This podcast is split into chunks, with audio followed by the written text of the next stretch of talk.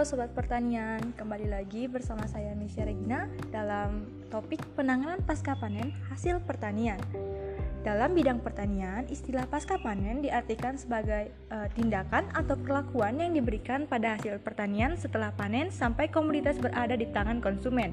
Istilah tersebut secara keilmuan lebih tepat disebut pasca produksi yang dapat dibagi dalam dua bagian atau dua tahap, yaitu pasca panen dan pengolahan.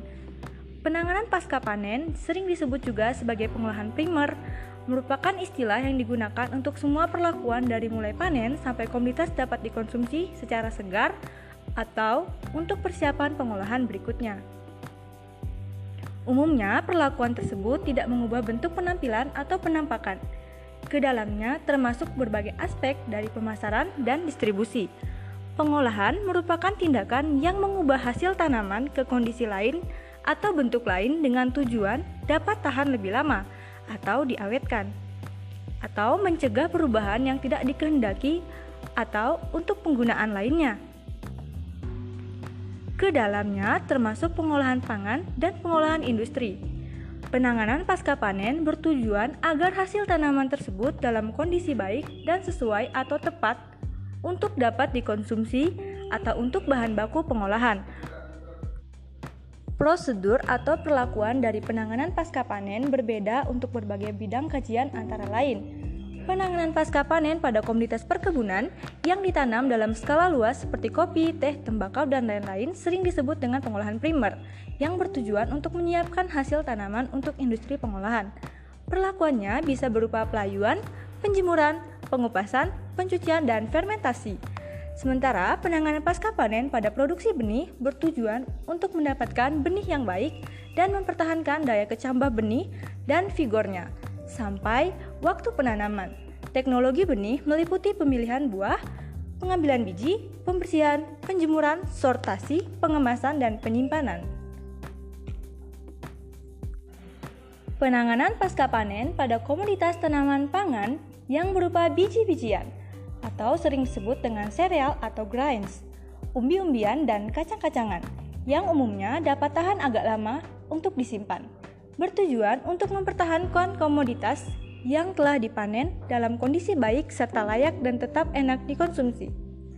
Penanganannya dapat berupa pemipilan, perontokan, pengupasan, pembersihan, pengeringan, pengemasan, penyimpanan, pencegahan serangan hama dan penyakit, serta hal lainnya. Penanganan pasca panen hasil hortikultura yang umumnya dikonsumsi segar dan mudah rusak atau perishable yang bertujuan untuk mempertahankan kondisi segarnya dan mencegah perubahan-perubahan yang tidak dikehendaki selama penyimpanan seperti pertumbuhan tunas, akar, batang bengkok, buah keriput, polong alot, ubi berwarna hijau, terlalu matang, dan lain-lain. Perlakuan dapat berupa pembersihan, pencucian, pengikatan, kuring, sortasi, grading, pengemasan, penyimpanan dingin, dan pelilinan. Penanganan pasca panen yang baik akan menekan kehilangan atau tingkat losses, baik dalam kualitas maupun kuantitas, yaitu mulai dari penurunan kualitas sampai komoditas tersebut tidak layak pasar atau not marketable atau tidak layak dikonsumsi. Untuk menekan kehilangan tersebut perlu diketahui satu, Sifat biologis hasil tanaman yang ditangani struktur dan komposisi hasil tanaman. 2. Dasar-dasar fisiologis pasca panen, yakni respirasi, transparasi, produksi etilen. Yang ketiga, teknologi penanganan pasca panen yang tepat. Adapun keuntungan dari melakukan penanganan pasca panen yang baik. Yang pertama, dibanding dengan melakukan usaha peningkatan produksi, melakukan penanganan pasca panen yang baik mempunyai beberapa keuntungan antara lain jumlah pangan yang dapat dikonsumsi lebih banyak. Lebih murah melakukan penanganan pasca panen dengan menggunakan penanganan yang hati-hati dengan pengemasan yang sangat-sangat hati-hati dibanding dengan peningkatan produksi yang membutuhkan input tambahan seperti pestisida dan pupuk. Resiko kegagalan lebih kecil, input yang diberikan pada peningkatan produksi bila gagal bisa berarti gagal panen. Pada penanganan pasca panen, bila gagal umumnya tidak menambah atau melakukan kehilangan, yakni yang selanjutnya menghemat energi. Energi yang digunakan untuk memproduksi hasil yang kemudian hilang dapat dihemat. waktu yang diperlukan lebih singkat, yakni pengaruh perlakuan untuk peningkatan produksi baru terlihat 1-3 bulan kemudian, yaitu panen, pengaruh panen, serta penanganan pasca panen dapat, dilapa, dapat dilakukan sampai e, dari 1 sampai 7 hari setelah perlakuan. Yang kedua, yakni meningkatkan nutrisi. Melakukan penanganan pasca panen yang baik dapat mencegah kehilangan nutrisi, berarti perbaikan nutrisi bagi masyarakat. Yang ketiga, mengurangi sampah, terutama di kota-kota dan ikut mengatasi masalah pencemaran lingkungan.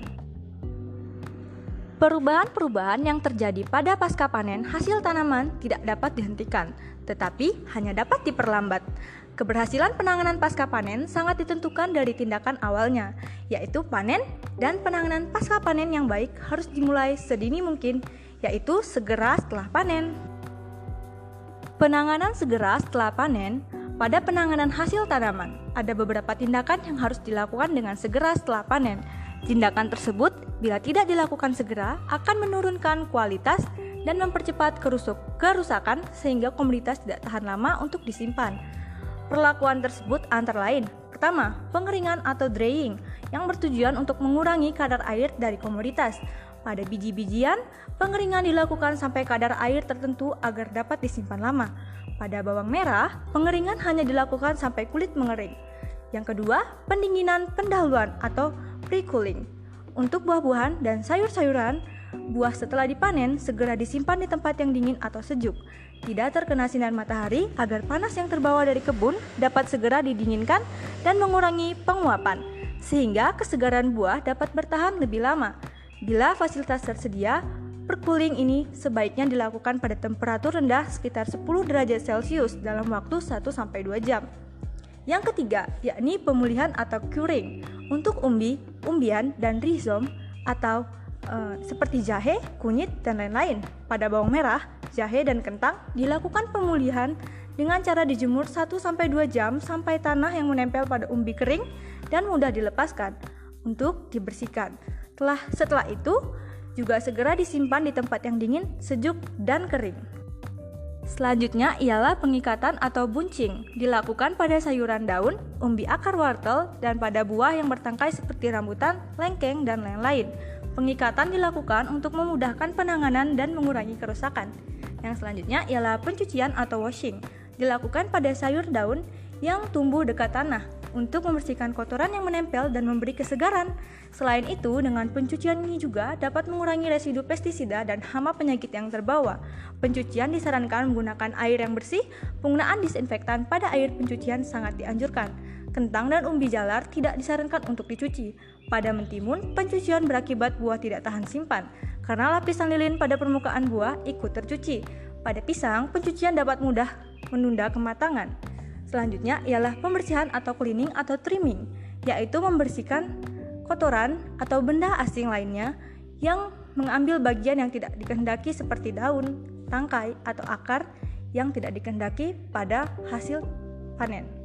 Selanjutnya ialah sortasi, yaitu pemisahan komoditas yang layak pasar atau marketable dengan yang tidak layak pasar, terutama yang cacat, terkena hama penyakit dan tidak segar, serta menularkan hama penyakit yang menular pada tanaman lainnya atau hasil panen lainnya.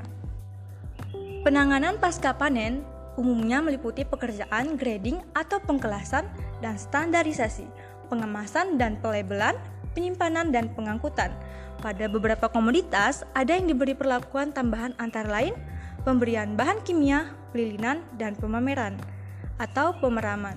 Sekian pembahasan seputar pasca panen hasil pertanian dan tahapan-tahapan yang dapat dilakukan selama pelakuan pasca panen, sortasi, dan grading.